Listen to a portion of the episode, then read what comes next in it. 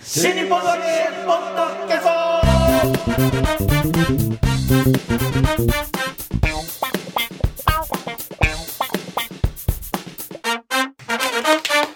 はい、どうも皆様、こんにちは。新日本のわけ、ポッドキャストの時間がやってまいりました。霊霊者マルコでございます。広瀬和夫プロデュース、こちらマルコを満喫、もっと新日本のわけという落語会をおーやっております。そのわかりましたえー、あ、いいあいいね。あその愛の手久しぶりだ。 その宣伝のためにやっております。このポッドキャストでございますが、まずは私が霊霊者マルコ、そして、待ってたけど来ませんでした。は こちらは来てない。こちらは来てあない。うん三遊亭マキタちゃんと言ってください。はいえーそして我々のプロデューサーがこっち広ら。瀬広瀬和夫です。いやる気を失ってんな。おいだっ大丈て夫本当にまた今週も小白さん来てないです本当ねで。すねどうしちゃったんだろうね、連絡が全然取れないですよ。いや本当ね。本当にですねどうしたんだろ何かう。なああねと電話したら留守電なんですよ。うんあのプルルってならないで留守番電話でしょそうそうそそれだつまりただいま電話に出電ることはできませんという。源切ってある状態ってことですよそねうですね電波が届かないか電源が入っていないってことですからそうう。ん最近地下鉄は電波通りますからね。んだから飛行機か、うんえー可能性があるとしたらね、フェリフェリーも電波届かないだからあの要するに電波の届かない会場ー、いい外の外洋にいるかもしれない。ああなるほどもしくはだからライブハウス的なところもそうかもしれないですそうねですね地下ね。はあいであ、もこ国立演芸場の客席とかね。あ国立演芸場ですね。いや100席でしょそ れ客席。楽屋は入りますもんだってあー客席客 席にいる可能性。国立の客席にいるの。この国立だポッドキャストやろうっつってんのに。そうか。えー今日の夜はね毎日文字の会があるはずなんですけどね。あ一之輔さんに会いに行ってる。いやいやいや、夜でしょだから、そうここんのなに早く時間は、なえ、なんかやってんだえ、定石やってんのかな定石じゃないあ。そうかそうかもしれないですね毎。日そうかもしれない。定石見に行ってる。見に行ってんですかこんな時間に。すごいねあ、ちょうどやってるな。ああ見に行ってるんだ。でも10時から連絡取れないんだからダメですよやっぱり。並んでたんじゃないの並んでた並んでる時は入ります。入ります、入ります。はい客席で作業してる。あなんあか配信のああなるほどねいや、あの、なんか、蛍光灯直したりとか。傾向とか。蛍光灯かこんなバイトしなくてもね十分やっていけるぐらい稼いでると思いますよ彼は。その言い方がなんかいやそ気れはになりますけども。それは違うといやーそうかねどうし携ます帯電話が壊れたとかはあああ、それもありえますけどね。でも、三台うん持ってたけどねそう。あの、メッセンジャーで送ったら、それも見られてないので。見られてないだから3台とも壊れるっておかしいでーいしやょ要するに今問題になってるのはここにいないことだから、はい連絡が取れない理由では なくでもそれも携帯壊れてても来れるんでしょああ確かにねそうですね。携帯壊れちゃってさーって言いながら現れればいいだけであだあかそうですねら来てないというのが彼のだからそのどういう状態にあるのかですよね,、それですね拉致されてるかもしれないですよねうーん誘拐されてるかもしれないその可能性もまあなきにしもあらずですうよん。ね誘拐、誘拐されるってことは誰か身代金を払うってことですそうそ誰が払うんですかう大プロ大プロああなるほど大プロでしょ 大プロにそんな資金力ないでしょわかんないですよだからそれは何か宝くじが当たったことが分かったんだよ誰かがそうそうだって大プロって小白さんを切り離すことによって黒字になったわけでしょすげえなおい小白すげさんえをな創設者である小白さんを切り離して大プロは大プロで別のことやってるわけでしょ、へえなんか映像編集とか請け負ってますけどねねだからだから小白さん誘拐して大プロに身代 金そんなさ身代金30万円よこせみ たいな安い安いよこんなク感じラウドなファウンディングのスケールじゃないもんねそれね それぐらいそう可能性もありますよねいやーその可能性はないだろじゃあ拉致されてはいあの慰み者になってもう50のおっさん何言ですってんだてめえは馬フンからおかしいんだよ馬フンの回からおかしいぞもうね本当言われたい放題ですね、 そうかいやいやだけどなだ不思議は不思議じゃないですかだってあれだけ通信について強い男が、通信ができない状態になってるっていうのはうんそうだどな強みを全てなくなってるみたいなもんじゃない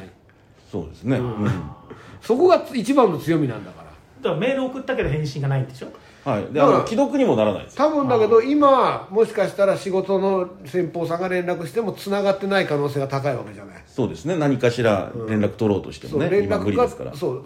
遠隔で連絡がと取れることがやっぱり一番すごく武器が強い武器なんだからそうだこちら連です絡が取れないっていう状態にいるっていうのはやっぱり妙ですよ海の上ですかね海か海か地下に収容されたか地下か海か空ですよね、そうだなそうですだねからあの海事の地下施設みたいなところで強制労働させられてるかもしれないですね開示開示のはい提提愛の地下施設ですごいなそうかじゃあビルからビルに渡り渡れなかったのかそうそうそういや怒っちゃってんじゃん それ危ないなそれもね、あ そうかあのペリカをね支給されて、そうかえ確かに危ない状態にいるかもしれないですそうねいう、うまあ、裏社会に生きてる人ならではの ね結末ですよね、えなんか危ないねものに手出してうん、そその借金の方に身柄を抑えられ借て、金の方にね、ああありえますよはあだってビットコインビットコインとか言ってたじゃないですか借金の方に抑えて落語させてるんですか 労働ですよ労働なるほどいやいやあの落語をやらされ て本当は茶上髪に優したさくんながい絡んでないですかねいや絡んいやでいなやいそれ絡んで本当に危ないわ絡んでないですよ本大当で丈すか夫それは大丈夫です安羽さん絡んでないいや 絡んでないと信じたいです本当ですかね安羽さん絡んでねえ過去の都知人事に脈過去の人脈だけで洗っていってそれだけやばいとこに足を踏み込んでるわけですからね小白といえば上優安羽ですよねいや違う でしょ広瀬でしょどう考えてもいやいや僕はそんな一番怪しいのは広いや瀬いやいやいヒロさん隠してないですか自宅のマンションにやいや隠ちしょってとないですソファーの中探した方がいいよ それその下にね下に人間椅子みたいになってるっていうここに隠れてる広瀬さん重いですよこれとか言いながら出てくるんじゃないいやーもうひどいな散々言ってとかっつって出てくるといいねねえその本当布にをこう剥がしたらじゃあしょうがないな何の話しますかあまんじゃあ万吉さんがやっぱ落語論をねその本を買おうと思ってるんですよ僕はえ何ですかその本ってえーあれは何ですか何の本です玉川七福さんの本そうですねあのーなえっ、とねえっ、となんだっけなあのー落語会とか会をはい七福先生があの浪曲の玉玉川七福先生が、えっ、と何回ぐらいだぜ全全何回っていうのを全部パースあらわあ語り芸パースペクティブっていう会を、えー、と催されたんですよねなるほどそれは、えー、と去年一昨年あでその会にそれぞれ例えばえっ、と講談なら講談のゲストの方ええで上方落語には上方落語のゲストの方でそれ語り芸の、えー会を何回もやってでその語り芸について、えー野中先生がお考えになるっていうそういう会があったんですよ。あああなるほどで何回かあるうちの 1, 回が、えー、と落語、まあえー、と江戸落語の会だったんですけど。あそこに、あのー評論家の、えー落演芸評論家のえー和田さんと、ーはいえー私わ和田さんが私を呼んでくださってなるほどで一緒に、まあ、トークっていうかねあの七福先生もさと3人でこう喋るっていうその場面があったらそこを、えー、と本にあされたんですよねそのつまり全ての回のそのトークの場場面を、えー対談の場面をこう文字にされてええで本にされたのが、えー語り部語り語り芸パースペクティブっていう、えー本になっててあでそれが、えー、とついこのこの今年出たんですけどうんそれその中の落語の部分が私ーうんが喋ってるのが出てるっていうだことかですらね和田さんはね、自分で書かれてるものの中でその落語という和芸の、なんか物語性とか、はいこの時の流れ方の問題とか、はい割とあの学術的に、ね、非常にこうねうん、はっきりした感じではい非常に読んでて面白いんですけど、はいやっぱりそんな感じの落語の特性というかそういう話になったんですかそうですねそうな内容的にはやっぱり、えー和田さんのその、えー視点を、あのーまず、うん提示していただいてその視点についてやっぱり、あのーうん自分の思うことうを喋る感じの内容ですね。あうあん具体的に言うと、まあ、ざっと言って具体的に言うと例えばどんな話があったのか僕もね今度、まあ、買って読もうとは思ってるんですけれども、はいでも皆さんにねはい。はいここでポッドキャストをお聞きの皆さんにまあ、物語っていうその、えっとつまり落語江戸落語の本質はその和田さんの言葉を借りるとつまり本の中に書いてあることで言うと、えー要するに絵解きがあの根本にあると、でそれがえ絵解絵解き自体がその、えー江戸落語の本質になこ根本的な、まあ、そのそれをベースにしてその江戸落語っていうのは構成されてるものなんじゃないかっていうその問題提起というよりはその意見があって。その意見っていうのはつまり例えば、えー同感ってねお話皆さんご存知かもしれないですけどつまり「えー七井や花は酒飲み山吹の実の一つでなきぞ悲しき」ってこれ歌があってその歌についてそのう歌歌が歌を歌の元になってるその絵が最初問題になるじゃないですか。はいでこれ一体何なんだとこれ何なんだっていうのをハッさんがいちいち違う解釈をこう提出していくと、はいでその違う解釈を提出するっていうこと自体が、えー、とよ世の中でスタンダードとされている価値に対して、えー違う価値を提出していくことになるからそのその解釈の仕方が別の解釈の仕方がカタルシスにつながってるんじゃないかっていうそういうあのご意見なんですよね。なるほで語り物物語とその落語、うん、落とし話との違いみたいなのが、その先にやっぱあって、はい物語っていうのはやっぱり運命運命と人間との戦いで、それで運命が運命に大体負けるんだとににあの人間っていうのはね、はただその人間が勝つっていうのはその奇跡譚奇跡物語っていうことで、例えば宗教的なことになったりとかすると、はいでそういうも物語の解釈物語的なものつまり語られるものなの語られるものとしての落語っていうのとその落とし話としての落語っていうのはどういうふうに、あのーき捉え方というかね聞く側がどういうふうに捉える捉えればいいのかみたいな話とかを主にそこから真そこを真にして、どうんえー、と与太郎の話とか、うんえー、と上方落語のとの、まあ、違いというかねその、えー派生的な違いというかそういうものを追っかけたりとかっていう内容ですね。ああで結構かもうかあの私もその本になるっていう前提で喋ってたわけではないのでそれもちろんあのなるかもしれないっていうふうには七福先生にはおっしゃっていただきましたけど、まあ、その場でパーパー喋ってることですからねもう無責任なこと言っちゃってるかもしれないですけどもそういう内容でしたね。ああはい、与太郎ってだからね髪型にはなくてはい、江戸落語にある与太郎ってそうですねやっぱそこがまああのうんそのやっぱ江戸落語らしさの切り口としてはやっぱり、うん上方の落語にはなくて江戸落語にはいるっていう意味で、えー解釈をどうするのかとかっていうことがあの解決というかねそのあの問題提起としては非常に理論的なんじゃないかということで、なるほど、はい。だから面白そうなんでねいやまあ面白いかどうかでもあれもうか勝手なこと喋ってるだけだから申し訳ないですけどでもあのあの他にもそうそうあのやっぱりめったに聞けないようなお坊さんにお話伺ったりとかあーの七福先生がね、はいあのはでその語りとの芸を真にしたい一冊の話あのい一冊の本になってるので、ん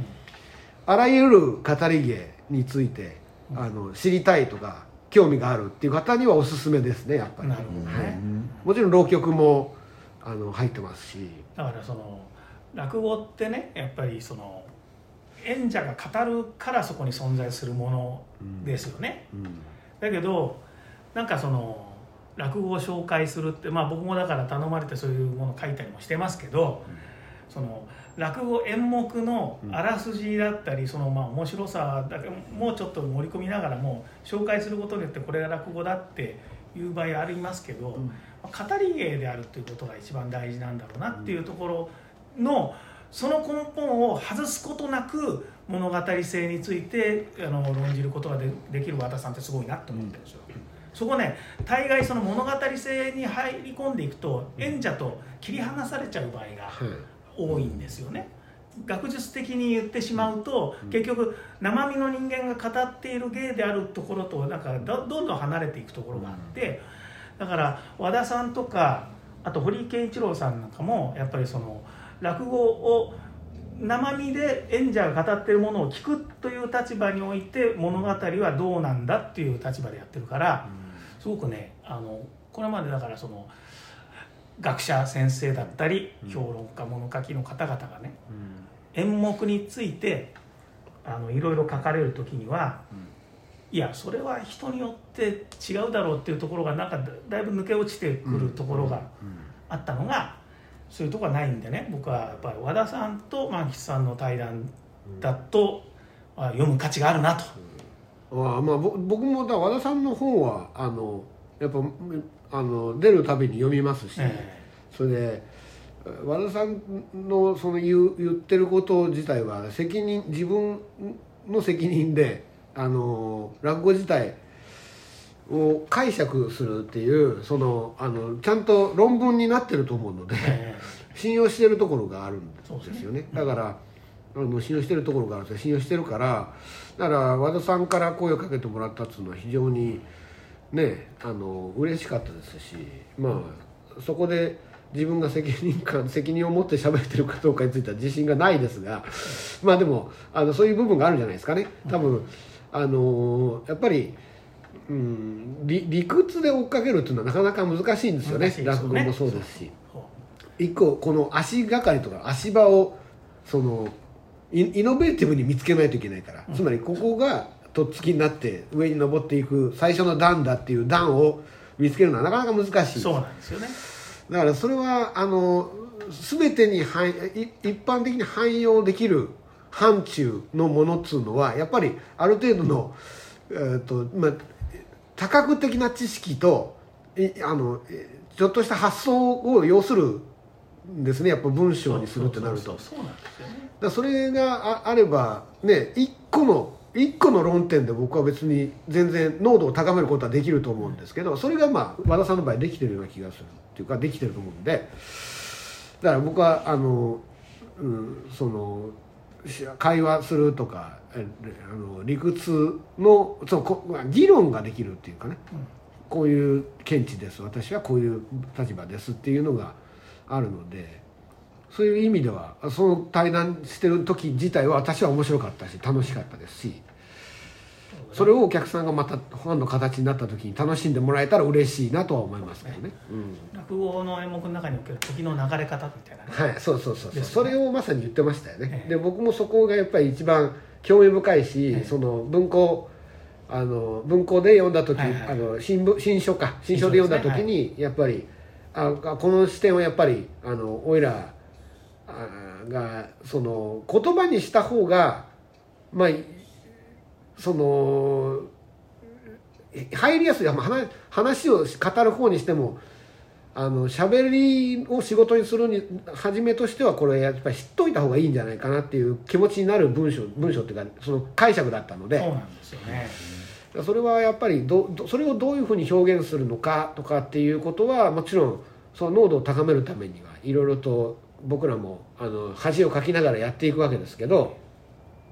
最初にそれができるできないの線引きをすするという指針としてはすごく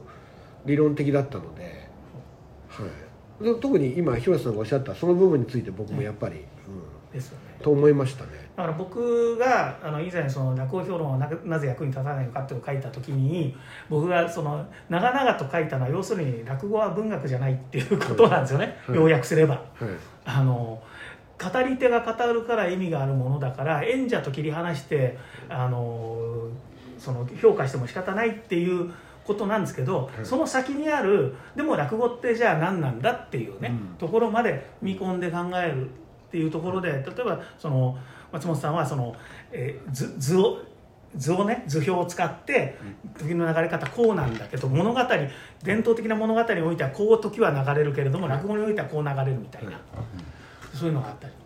だだかからら和田さん今松本さんとおっしゃいました昔松本さんであそうか今和田さんじゃないそうですねはいはい、そう松本直久名義で出されてた本ですよね。本ですねその本はそうですね、ははいい、新書はそうですそうそうねそう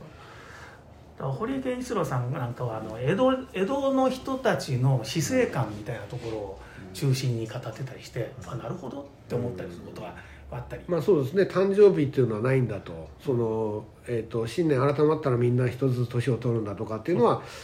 あの文章その文章とかっていうのはいやそのせあの落語家の活動としては役に立つ感感覚があったんですね堀井さんの場合は。でも和田さんのその文章っていうのはいちいち論文的なので、だから読むの結構体力いるんですけど、でもやっぱりいろんな芸能に通じてる部分があるので米朝師匠の。あのねえー、と亡くなった時に出た「ムック」とかもあはあはあやっぱり論理的ですからねその内容とかがね、理屈であのなぜ米朝首相の落語はそういうふうにキャッチされるのかみたいなことを理屈でお書きになってる、だから理解しようと思うとちょっとエネルギーを割かないといけないだから論文的に読めるその落語に対する文章ってなかなかないというなかなかないんですよねそれはあの学そう学問的に捉えてる方はもちろんいらっしゃってそういう論論発表される論文としてのはあるんだろうけどなかなか本の形で簡単には手に入らないのでそのアクセスしないと手に入らないような文章はたくさんあると思うんですけどねだから私はそういう意味で、あの信用してるんです和田さんのことはだからうん声かけてもらったっていうそそれで始まった回だったので僕にとってはですけどねそれはねだからぜひ読んでみたいと思っております、あらえそんなまさか、宣伝してもらえると思わなかったありがたいですねえ、もうこの収録終わったらすぐに Amazon で、本当にでも越谷さん来ないですね本当ですね今何時これメールが来てるんじゃダメなの僕にメールじゃないからねえ来てないでしょね電話も、えうん、来ないですね。はい。えま次回はもうもう一本そうもでうすね一本って 嘘メール来たあ、お、来ました。こちらです本日のポッドキャスト欠席して申し訳ありありやせんありやません 完全にスケジュールが抜けていましたご迷惑ばかりかけてしまい本当にごめんなさいって書いてあるマジですか一番仲のいい人に来たんですね返事がねあそあういやみんなに来てんじゃないいやこれでも来てない読んよこれ読まない方がよかったかないやーすごいやっぱり満喫さんと小いや、平さん大丈夫の間にではす。大丈夫です。大丈夫特です。殊なあれがあるんですねだやっぱりねつながりだなこれもな嫌い嫌いと言いながらはい実は一番好きだったと好きなうちですからねそういうことですねじゃあそういうことで締めてくだはさい、いえ、えーそんなわけで、どんなえーそんなわけか、私一言も喋っておりませんけども、じゃあもうちょっと喋りいまやしいうやょかいや、いや、あの、ね、え満今喫。短かったいとやいや、いいんです、いいんですもう、今日はその、満喫師匠のね、本の宣伝ということでね、えーいいんじゃないでしょうか。え七福先生の本ですけど あそうか七福先生の本の、えーゲストで、はいえー満喫師匠が30ページぐらい出てるんですかねだと思うページ数ちょっと感感情しなかったですけどねでもあのそれぐらいはあると思いますえーたっぷり、えー語っておられますのでぜひ皆様、えーご購入をよろしくお願いします新日本のわけポッドキャストいマルコさん買わないでしょや買いますよブおいおい嘘くせえなおい言い方ックオフでおいブック買え